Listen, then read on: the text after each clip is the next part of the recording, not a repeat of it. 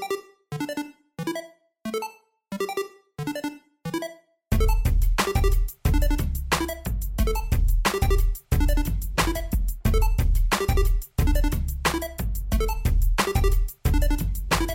Mindenkit szeretettel köszöntök, ez itt egy újabb értágító, a mikrofonnál Rupárcsics Judit Csilla, és nagyon-nagyon-nagyon érdekes témával fogunk ma foglalkozni, legalábbis számomra nagyon érdekes, és nem más ez, mint a lovas terápia, és hát természetesen nem egyedül ülök itt a stúdióba, hanem nagyon kedves vendégem van, akit igen kevéssé ismerek, de remélem, hogy majd a műsor folyamán meg is ismerkedünk picit. Szeretettel köszöntelek német Hilda, én is köszöntelek, és köszi, hogy itt lehetek. És hát, amint már mondtam, nagyon érdekes ez a téma, de előbb, mielőtt belevágnánk a lovas terápiás témába, egy pár szót magadrá, magadról mondanál-e? Persze. Mi tavaly novemberben költöztünk Hegyköszent Miklósra Sepsiszentgyörgyről.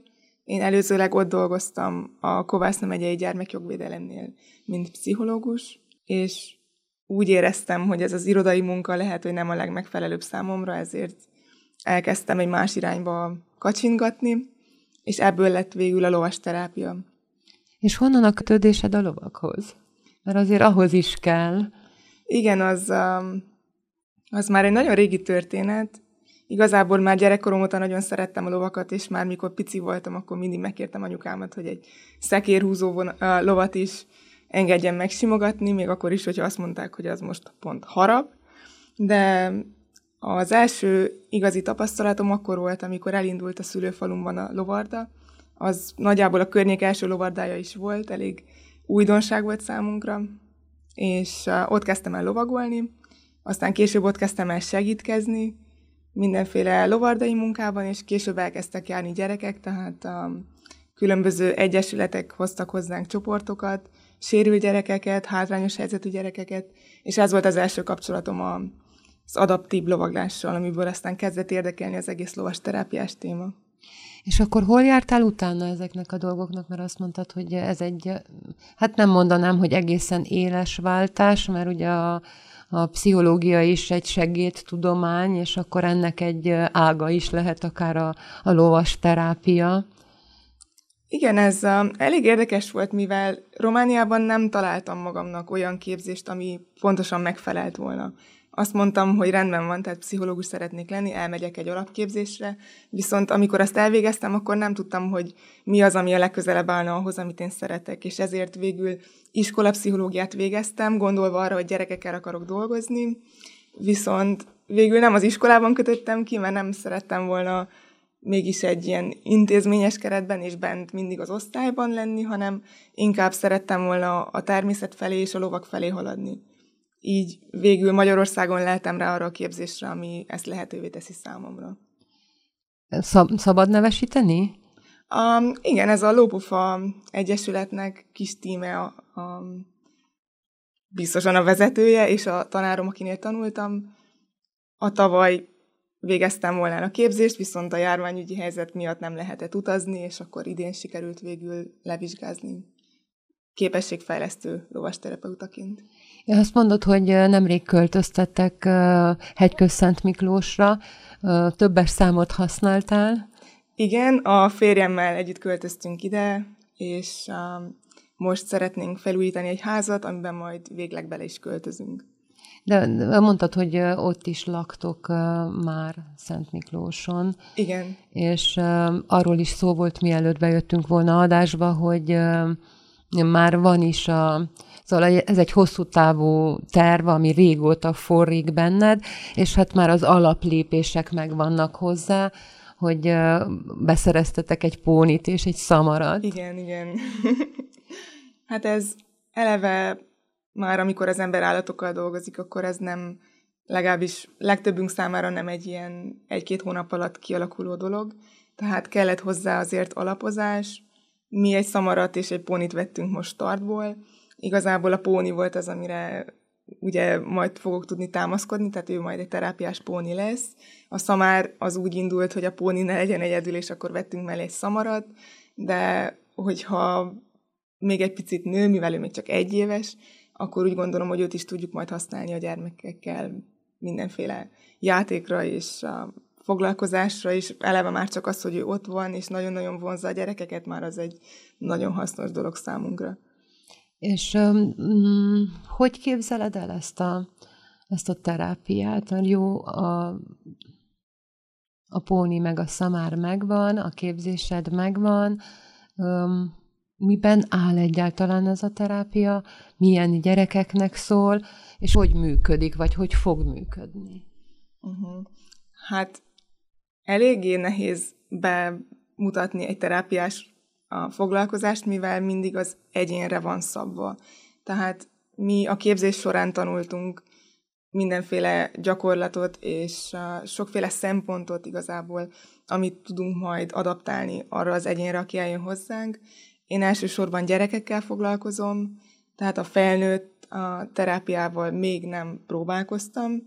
Ami tapasztalatom van, az is gyerekekkel volt, és az elsődleges cél az a képességfejlesztés, a mozgásfejlesztés és a beszédindítás azoknak, akik még nem kezdtek el egyáltalán beszélni. Hmm, ez nagyon érdekes, hát én most úgy érzem magam, mint a, a mészáros a porcelánból, elefánt a porcelánboltba, mert végül is nagyon kevés rálátásom van erre a fajta terápiára.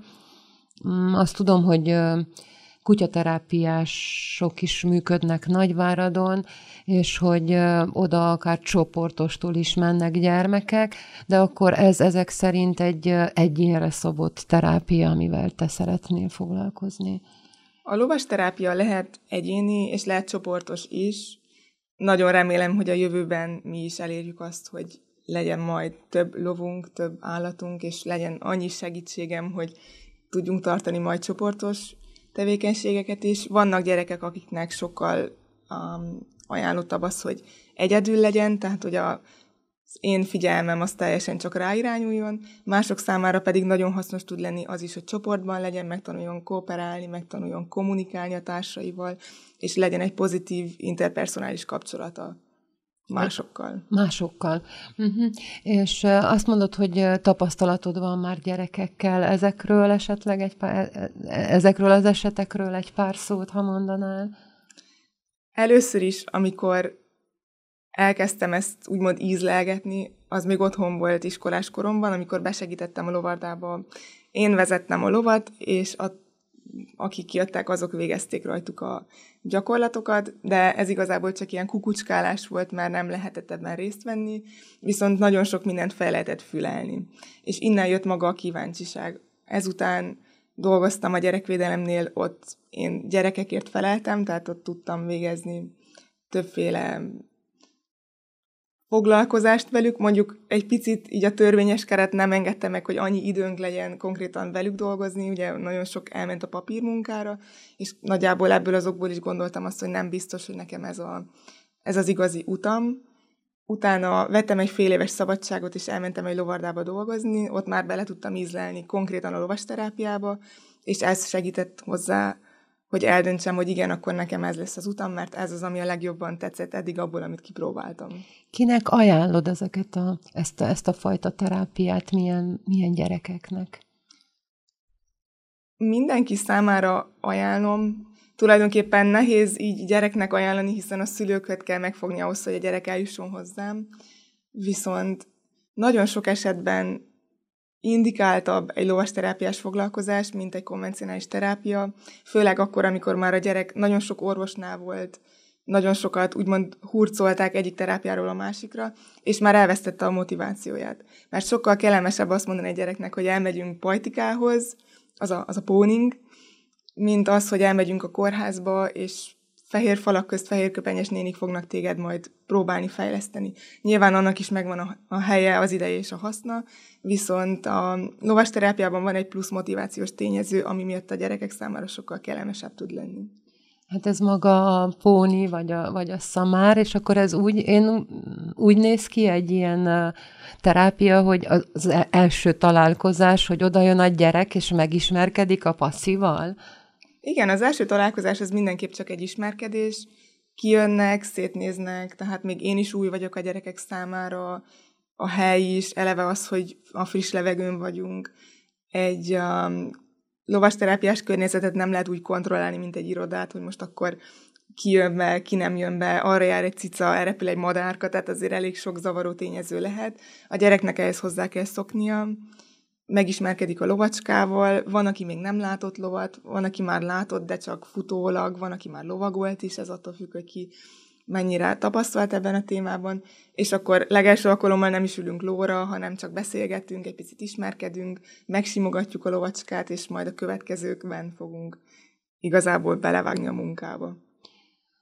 Hú, csak feszegetem, mert nem akarom megérteni, vagy nem is tudom, vagy nem tudom elképzelni valószínű, hogy inkább ez a, ez a gondom, hogy és, és aztán megtanul a gyerek lovagolni, és amíg a gyerek megtanul lovagolni, addig esetleg elkezd beszélni, ha már egy kisgyerekről van szó, szóval valahogy nem áll össze ez az én fejemben. Ez érthető, mivel maga már az, hogy lovasterápia, az sokak fejében mindenféle ellentmondásos képet szül, hiszen nem tudjuk, hogy mi az a lovasterápia, még a tudomány is eléggé gyengén van körvonalazva, tehát nagyon sok mindent beleveszünk egy kategóriába, de nem, a terápiában nem tanulunk lovagolni. Van, amikor nem is ülünk lóra, van, amikor ülünk lóra, van, amikor nem, viszont az nem része, hogy a gyerek megtanuljon lovagolni, és ő irányítsa a lovat. Ez úgy történik, hogy egy lóvezető vezeti a lovacskát, Hogyha szükség van rá, akkor egy másik segéd megy még mellette, és van a terapeuta, aki mutatja neki, hogy mit kell csinálni. De ő maga azon kívül, hogy ül a lovon, és a ló vele együtt mozog, nem tanul meg lovagolni. És ez a mit kell, hogy mutatja neki, mit kell csinálni, e, erre, e, ez alatt azt értjük, hogy bizonyos mozgásokat, vagy hogy a, vagy hogy a tekintetét hova kell irányítani, vagy hogy mit kellene észrevennie, miközben a lovon ülve mozog?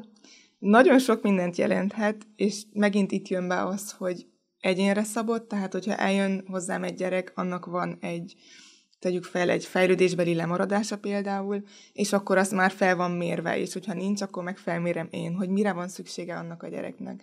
Hogyha arra van szüksége, hogy mondjuk szociálisan fejlődjön, mert más szempontból rendben van, viszont beszélnie kellene, szemkontaktust kellene létesítenie, és, és hasonló dolgokat kéne fejleszteni, akkor arra fog irányulni. Hogyha eljön hozzám valaki, akinek inkább mozgásfejlesztése van szüksége, akkor inkább tornászunk, viszont az is, azt is nehéz behatározni, hogy mire irányul a fejlesztés, mert hogyha tartunk egy a torna gyakorlatot a lóhátán, az nagyon sok mindent fog fejleszteni, tehát nem csak fizikailag, nem csak az izmokat, nem csak az idegrendszernek a mozgásos oldalát, mert ugyanúgy hallja a beszédet, ugyanúgy lát dolgokat, ugyanúgy a levegőn van, a, fejlődik az egyensúly, ami még egy nagy plusz abban, hogyha lovon ülünk, az szemben, hogyha csak ülünk egy kabinetben, és a, nagyon sokoldalú fejlődés tud történni szimultán.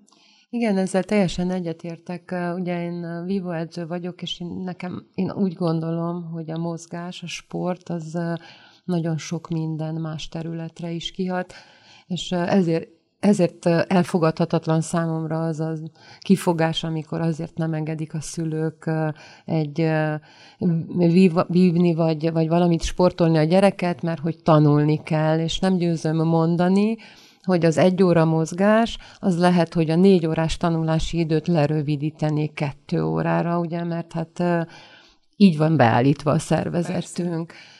Hú, nagyon érdekes, és akkor mikor lehet, vagy hol, hol vagy te elérhető, vagy mikor szándékozol indítani egyáltalán ezt az egészet? Mert hát ugye most épp az a, abban a fázisban áll a dolog, hogy akkor megvan a, a terápiás póni, és a, a szamaracska is oda fog nőni, és ezeket be kell tanítani. Igen, mi idén tavasztal építettünk egy karámot, ahol ez a tanulás ez zajlik. A pónink, mivel nagyon jól teljesít, és a csodálatosan békés és barátságos természetű, így valószínűleg tavaszra már készen fog állni a munkára, ehhez kell még egy tapasztalati tényező, ami azt jelenti, hogy azért üljenek rajta még gyerekek. Tehát mi mindig biztatjuk a barátainkat és ismerőseinket, akinek gyereke van, hogy gyertek, mutassuk meg a pónit a gyereknek, általában a gyerekek nagyon szeretik, és hogyha valaki szeretne, akkor üljön fel, egy kicsit ugye nem csak, hogy ők jól érzik magukat, de hogy a póni is szerezen tapasztalatot.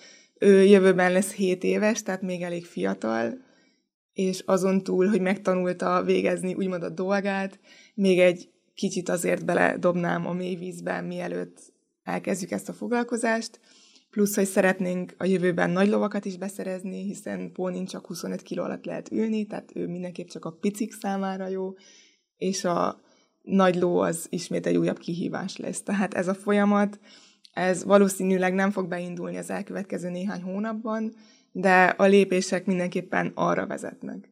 Uh-huh. Szóval akkor, akkor jövőre újra találkozunk itt, és akkor már esetleg konkrét eredményekről is be tudsz számolni.